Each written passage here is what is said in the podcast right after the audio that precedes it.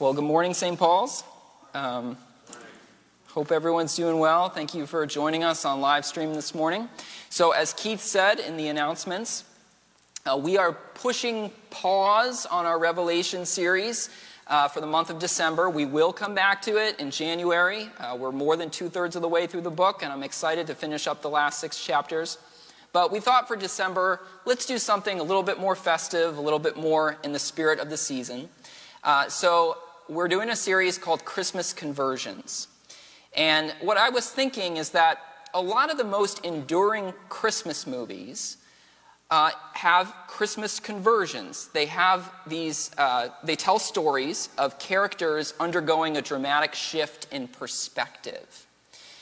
And um, so, over the next four messages or so, uh, the next three weeks, and then Christmas Eve, we're going to look at four popular Christmas movies and think about how the conversions in those movies depict things that are true, things that we also find in Scripture. And so, as Keith already said, this week's message uh, is we're going to be looking at It's a Wonderful Life. Um, it's already up there. All right, cool. Um, so, just so you know, uh, if you didn't get a chance to watch It's a Wonderful Life, I know we sent out the weekly email on Friday. Maybe you saw it, had a chance to watch it. If you didn't, that's okay.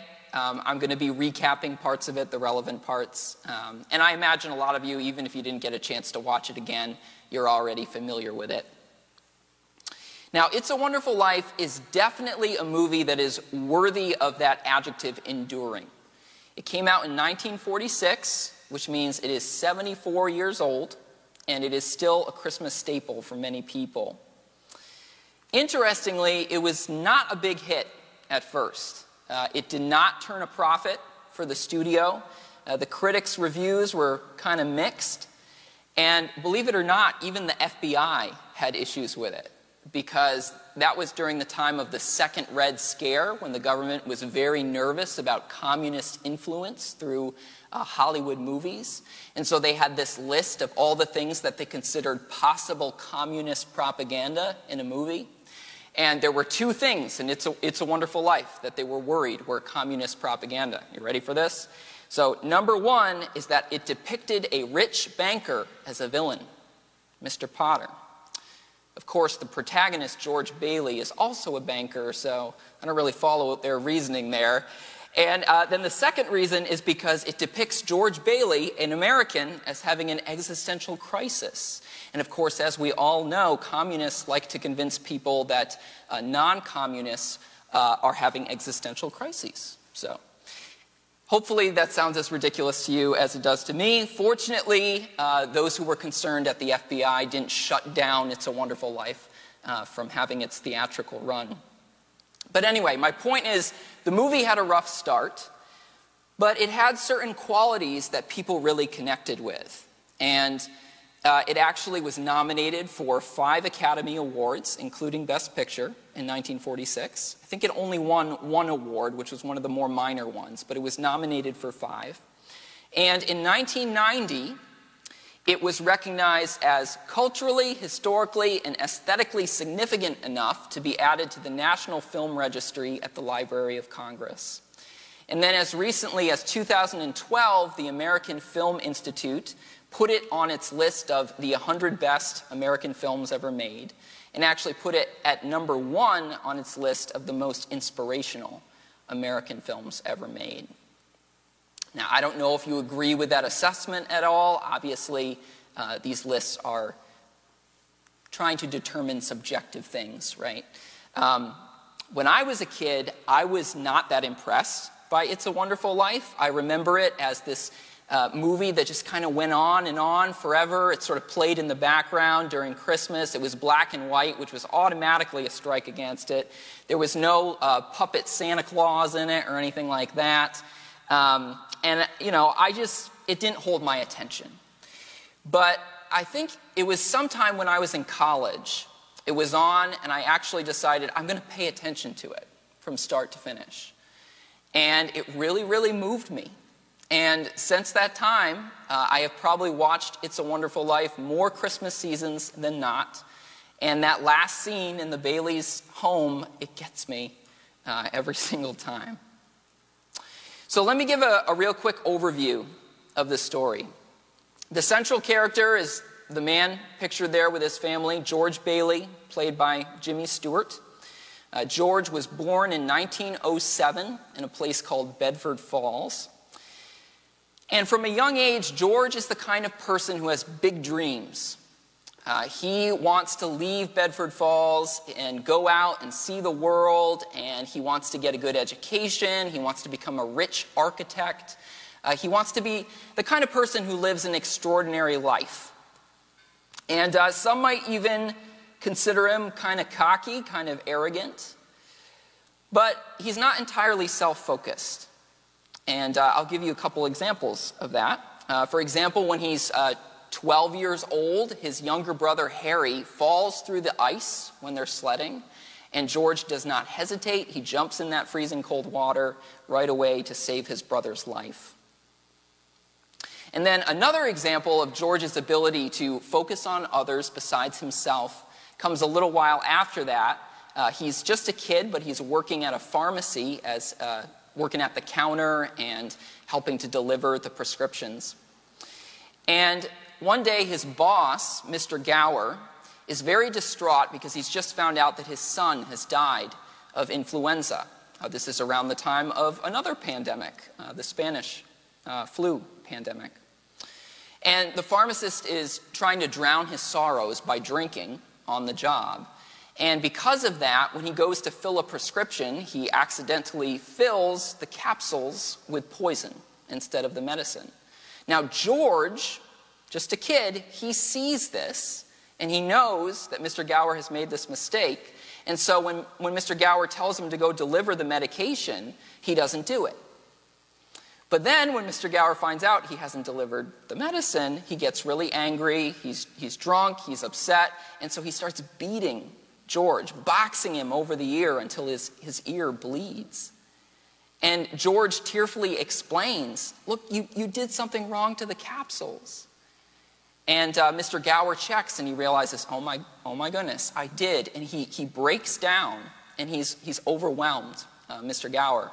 He's overwhelmed for two reasons. One, he's overwhelmed because of the mistake he almost just made, almost killing somebody. But I think he might even be more overwhelmed by George's kindness because even though George has every right to be angry at Mr. Gower, uh, even though he has uh, every right to run out of there because Mr. Gower is abusing him. He, he's concerned about Mr. Gower. He says, I know how you're feeling, sir. I know that you're not yourself. Don't worry, I'm not going to tell anyone about the mistake. And so that gives you an idea of the, the kind of person that, that George is. He has this, this kindness in him. Now, it's partially because of this kindness, this ability to focus on others besides himself, that George's life does not go the way that he plans. Um, when the movie, so okay, early on in the movie, George is about 21 years old.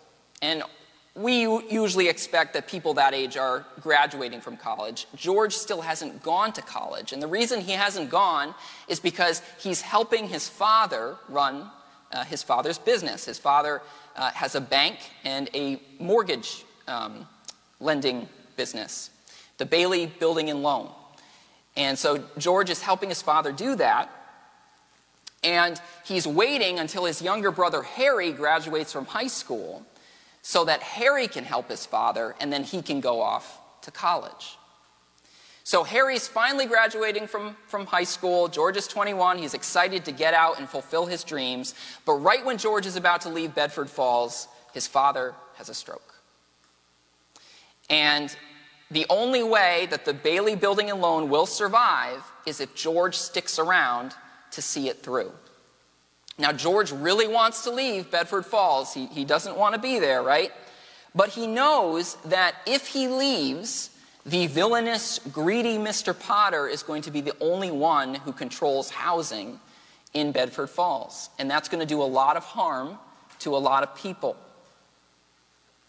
And so George decides to stay, and his younger brother Harry goes to college instead. But when Harry leaves, they make an agreement. George is going to help the building and loan transition. For the next four years. And then when Harry is done with college, Harry will step into that role that George has been managing, and then George will finally be able to leave and go and follow his dreams.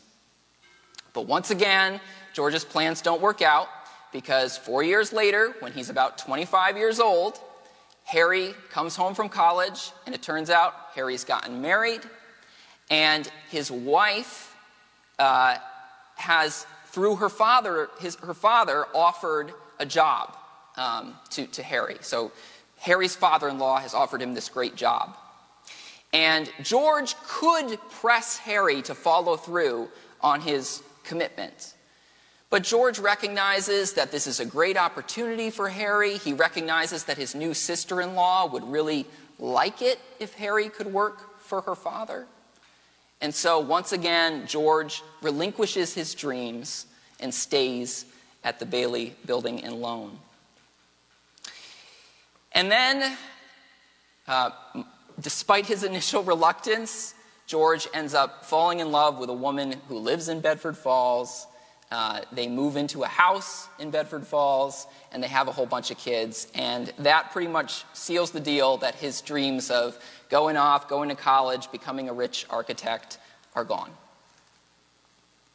Now, when George is about 38 years old, he reaches a crisis. And this is where the movie begins. So far, he has given his life to sustaining the, the Bailey building and loan uh, so that people in the town can have good, affordable housing and Mr. Potter doesn't control everything. But shortly before Christmas, uh, George's uncle, who works for the Bailey building and loan, goes to make a deposit of $8,000 and he misplaces it. And when George realizes that this money has been lost, he knows that this is a disaster. This is going to be the end of the Bailey building and loan, and it's likely going to mean prison time for him. And he is so distraught that he goes home, he has this outburst at his family, his wife, and his kids, and then he goes out drinking. And then he goes over to a bridge and he looks over at the freezing cold water below and he contemplates jumping in and committing suicide. But right at that moment, as he's thinking about that, another man goes into that freezing cold water and is begging for help. And just as George jumped into the freezing cold water to save his brother uh, decades earlier, George jumps in that freezing cold water to save this man. And it turns out that this man is an angel named Clarence, and Clarence gives George a new perspective on his life. Now remember, okay, the name of this sermon series is Christmas Conversions. George Bailey's conversion is that he goes from being somebody who despairs of his life to being somebody who is thankful for his life and, and who appreciates it. So, what causes George's conversion? Well, there's several things. Now, I just want to be clear, okay? I recognize that It's a Wonderful Life is not Holy Scripture. I can't tell you to turn to the book of George Bailey, chapter 3. Um, I also recognize that It's a Wonderful Life does not have perfect theology. Uh, I highly doubt that every time a bell rings, an angel gets its wings. Uh, that's not actually in the Bible. I don't even think that angels have to earn their wings. In fact, I'm not even sure angels have wings. Okay, so yes, not, we don't get our theology from Hollywood. Um, but intentionally or not, this story does depict things that are true, things that we also find in Scripture, things that can help convert us from despair to joy. So, what are those things? Well, what causes George's conversion? First thing, prayer. George offers a prayer of humble desperation. A prayer that I think many people can identify with. It's a simple one. He says, Dear Father in heaven, I'm not a praying man, but if you're up there and you can hear me, show me the way. I am at the end of my rope. That is a prayer of humble desperation. And that is the kind of prayer that God delights to answer. The psalmist wrote in Psalm 51, verse 17, My sacrifice O God, is a broken spirit, a broken and contrite heart, you, God, will not despise. God might not answer our prayers of humble desperation by sending a goofy angel named Clarence, but he does honor those kinds of prayers. He does answer them. A prayer of humble desperation is often the place where true conversion begins conversion from death to life, conversion from despair to joy. Now, the second thing that helps George convert is he realizes how much his life matters. He realizes how much his life matters. Because Clarence gives, gives him a vision of what the world would look like if he had never been born. And there's some huge differences. Uh, for one thing, his brother isn't alive, because when his brother fell through the ice, no one saved him. And that also means that a whole bunch of other people aren't alive, because Harry ends up going to war and ends up saving a bunch of people during the war. Uh, another major difference is that Bedford Falls is completely owned by the greedy Mr. Potter, so it's a totally different kind of place. Uh, there isn't good, affordable housing. Um, George's wife, Mary, hasn't gotten married. And Mr. Gower, the pharmacist, he put that poison in those capsules. Those capsules went out. Uh, they, they killed somebody. He ended up in jail, and then he ended up a homeless alcoholic. And when George sees all these differences, he's horrified. And Clarence has a line that I think is really powerful. He says, Strange, isn't it? Each man's life touches so many other lives.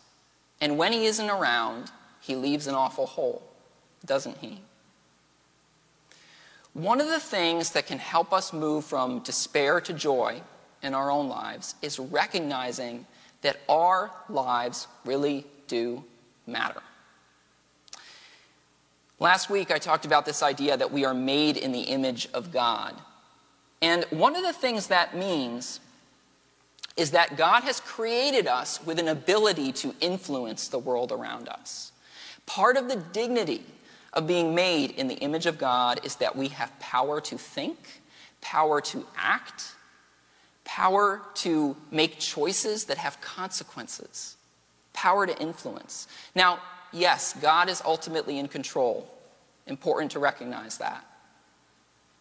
But God, in His sovereignty, has chosen to create a world where human beings have the dignity of being made in His image and therefore having the ability to influence the world. There is power in a human life. Several years ago, I heard a story that really impressed upon me this idea of the power of a human life. I was listening to a podcast called Radiolab. Maybe you've heard of it. Um, and they, they had an episode about this man, Fritz Haber. And I'd never heard of this guy before. And when I heard his story, I thought, why have I not heard about him? Uh, this man has influenced so many lives. I guarantee he's influenced your life. Uh, Fritz Haber was a German Jewish scientist and in the early 1900s, he developed a process to increase food production. Uh, and he did this by figuring out a way to draw nitrogen out of the air and turn it into a liquid, ammonia, which could then be used to enrich soil so that more food grows. It's called the Haber process. And it was so revolutionary when he came up with it that people called it bread from the air because he had figured out this way to draw the nitrogen out of the air and grow more food by doing that. And it is impossible to understate the impact of this. Back in 1900, the world population was about 1.7 billion. Today, it's close to 8 billion. And one of the reasons that that is possible is because the world is producing enough food to sustain that many people. And one of the main reasons why we can produce that much food on the planet is because of the development of the Haber process. In fact, according to the podcast, about half of the nitrogen in your body right now came from the Haber process because it was taken out of the air, it went into your food, and then you ate it. So Fritz Haber has had an impact on your life. He has enabled billions of people, helped billions of people to be able to live. But there's a dark side to Haber's life as well. Because during World War I, Haber developed poisonous gases that were used in chemical warfare. And he's actually considered the father of chemical warfare. And some of those same gases were then used by the Nazis in World War II against Haber's own people. So, Fritz Haber is this incredible illustration of the power of a life to influence the world, both for good and for evil. Our lives matter, our choices matter. Now, getting back to George Bailey. So, George was given a chance to see how much his life mattered. And specifically, he was given a chance to see how he had positively impacted the world. Now, what if you're not convinced that your life has had more positive effects than negative ones? What if you feel like you've done more harm than good? Well, the first thing I would say to that is it is healthy for us to recognize that all of us have had negative influence on the world. None of us is perfect. We all, in our own way, are like Fritz Haber. We are a mixed bag, good and bad. Sometimes we've used the power that God has given us to bless, and sometimes we've used it to cause harm. The book of Romans tells us that all of us have fallen short of the glory of God. All of us have sinned. So, recognizing that all of our influence isn't, isn't great is a healthy thing to do. It is. But what if you really think that the world would be better off without you?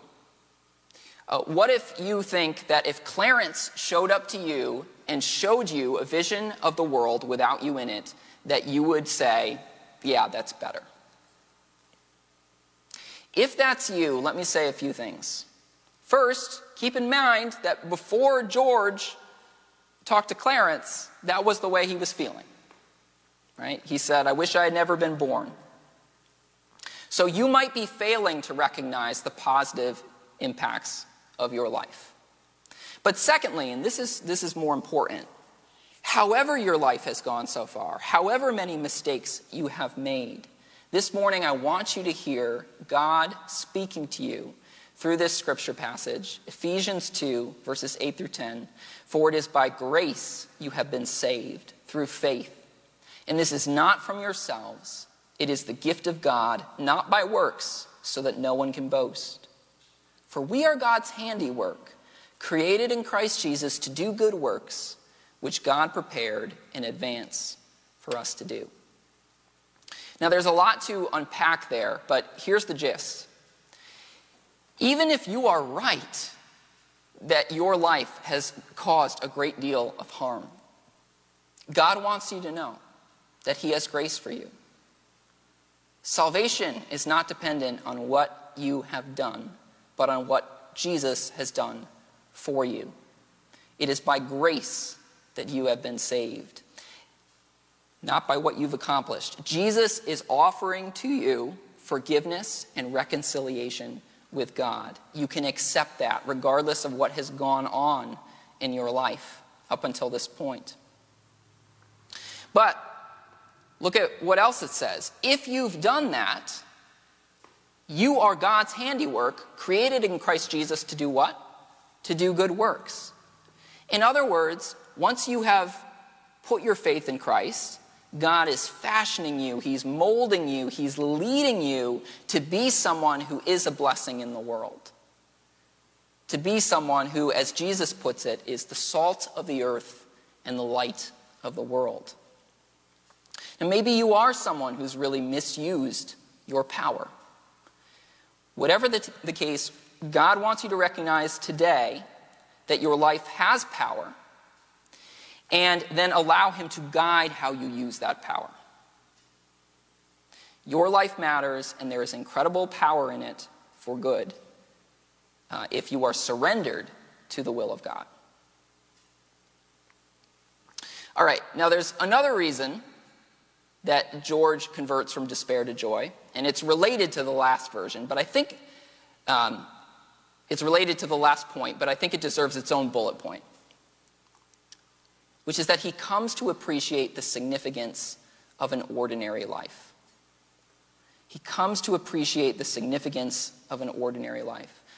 Like I said, ever since George was a child, he's dreamed of doing things that he considered to be extraordinary. And in his mind, Bedford Falls, not extraordinary. The Bailey Building and Loan, not extraordinary. But what Clarence showed him is how significant an ordinary life can be. How much an ordinary life, the presence of an ordinary life in a town, can transform it and make it better. And we too, as followers of Christ, should recognize the power of an ordinary life. Uh, I'm reminded of this passage from 1 Thessalonians 4, uh, verses 9 through 12. Paul writes, Now about your love for one another, we do not need to write to you, for you yourselves have been taught by God to love each other. And in fact, you do love all of God's family throughout Macedonia. Yet we urge you, brothers and sisters, to do so more and more, and to make it your ambition to lead a quiet life. You should mind your own business and work with your hands just as we told you, so that your daily life may win the respect of outsiders. Now, I don't know about you, but I'm struck by the simplicity of those instructions. Basically, love one another, do it more and more. I shouldn't even need to tell you that. I don't need to tell you that. But, you know, keep, keep loving one another. Do it better than you already are. Work a job. Do it well and live in a way that gains the respect of those around you who don't know the Lord. Simple instructions. Now, just to clarify, living a quiet life doesn't mean avoiding doing anything significant. It doesn't mean literally being quiet. That word that gets translated as quiet, it implies not being gossipy and, you know, not stirring up unnecessary conflict, that sort of thing. Doesn't literally mean be silent. But even if we recognize that, it's clear that Paul is saying it's okay to live an ordinary life. Ordinary lives of faith expressing itself through love have an eternal impact. There's power in ordinary lives. Ordinary lives that don't have a hint of celebrity, ordinary lives that don't have huge social media followings, ordinary lives that never go far from their hometown.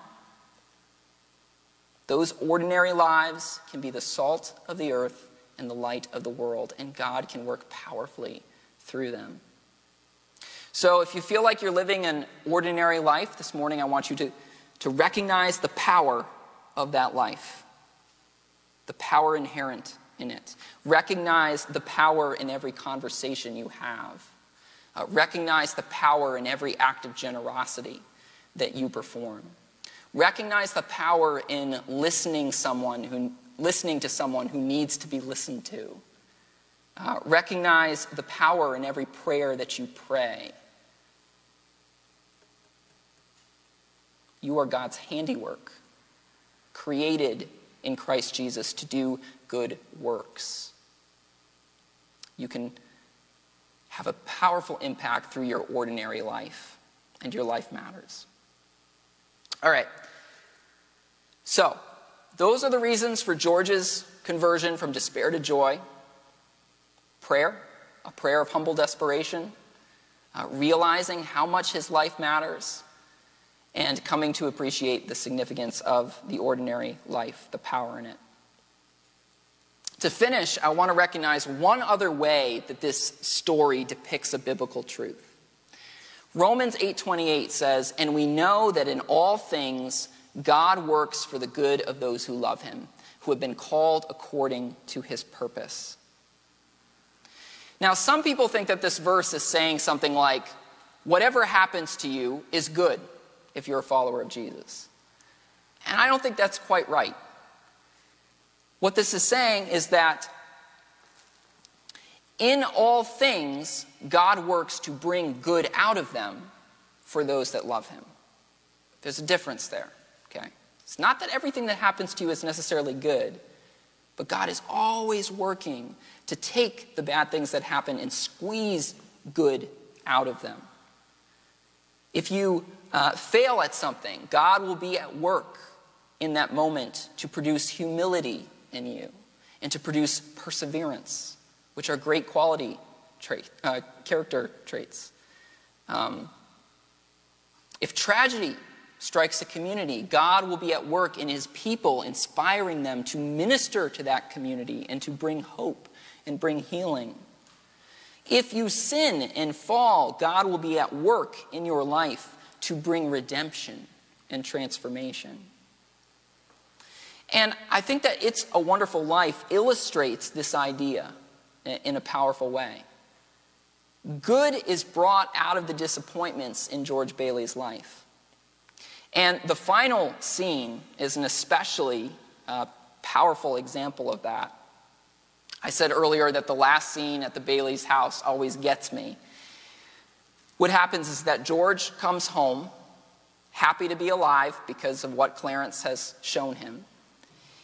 And then there's icing on the cake. I mean, he expects that he's going to go to jail, but what happens is all the people in the town who have found out about George's predicament come and they bring money to recoup the money that was lost. And in so doing, they save the Bailey building and loan, and of course, uh, they, they save George too. So, what had been a horrible situation, a situation that led George to the brink of suicide and to question the very value of his life, has become a source of joy.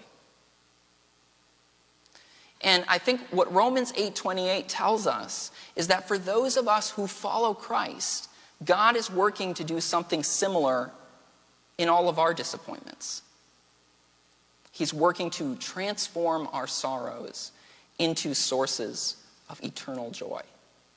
He is working to transform our disappointments, our sorrows, into sources of eternal joy. So trust Him, seek Him, follow His purpose for your life, even if it looks ordinary, because that is the path that leads to joy. Let's pray.